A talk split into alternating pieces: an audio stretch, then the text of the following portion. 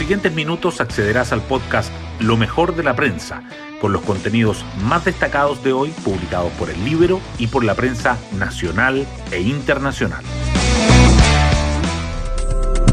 Buenos días, soy Magdalena Olea y hoy jueves 23 de septiembre les contamos que los debates abundan por estos días.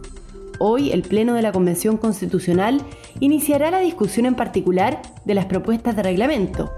Ayer, la Comisión de Constitución de la Cámara de Diputados hizo lo propio con el proyecto del cuarto retiro de ahorros previsionales y anoche los candidatos presidenciales tuvieron su primer cara a cara televisivo de la campaña para la primera vuelta electoral. Las portadas del día.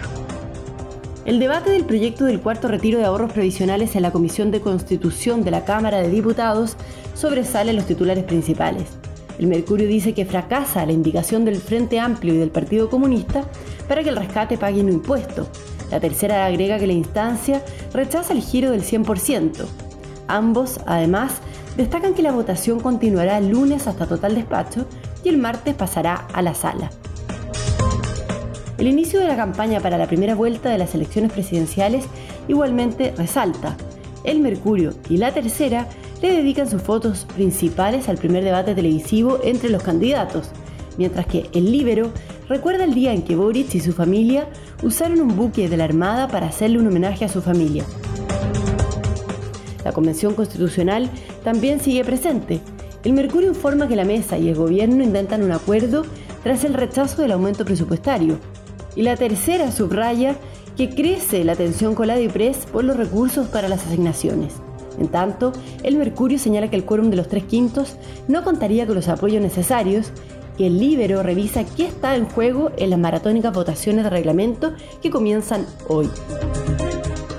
Por otra parte, el Mercurio destaca que los gobernadores de la Araucanía, el Bío y los Ríos hacen un llamado al Estado y a los constituyentes a trabajar por la paz en el sur la tercera resalta que Raúl Escobar Poblete abordó en un avión de la FACH desde México para enfrentar la justicia en Chile.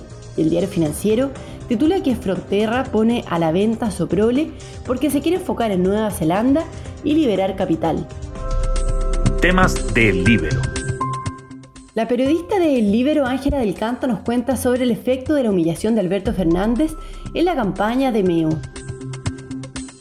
Apenas empezaba el gobierno del presidente argentino Alberto Fernández en 2020 cuando se reunió de forma virtual con 28 figuras de la izquierda chilena.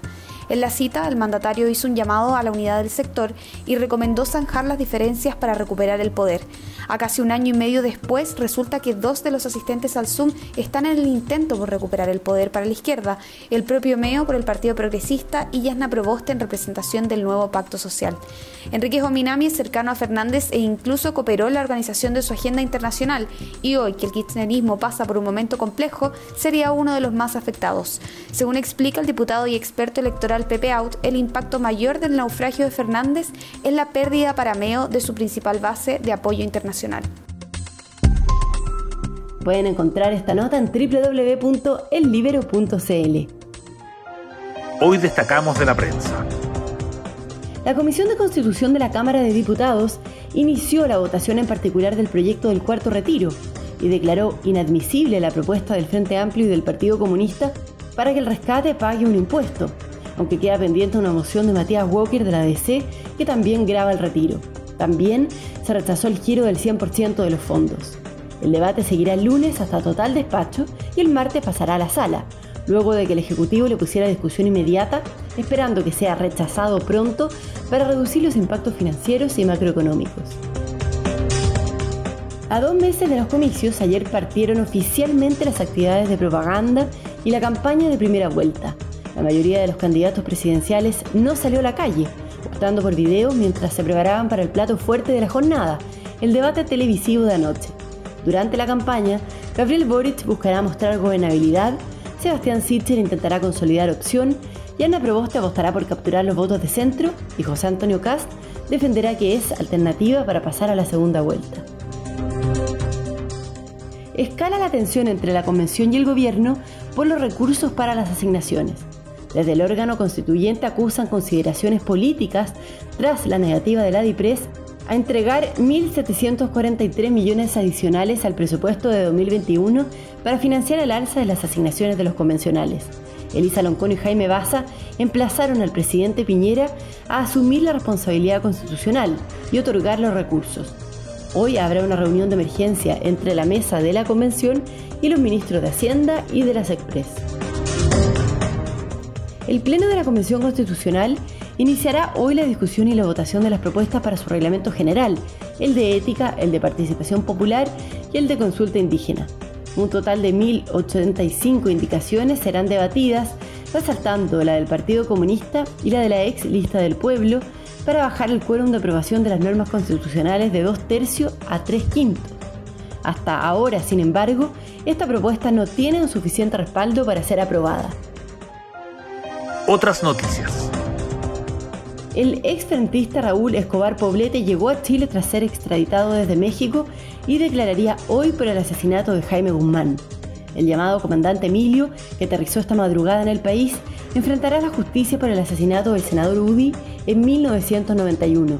Tras el proceso judicial en Chile, el exfrentista deberá regresar a México para completar una condena de 60 años por secuestro.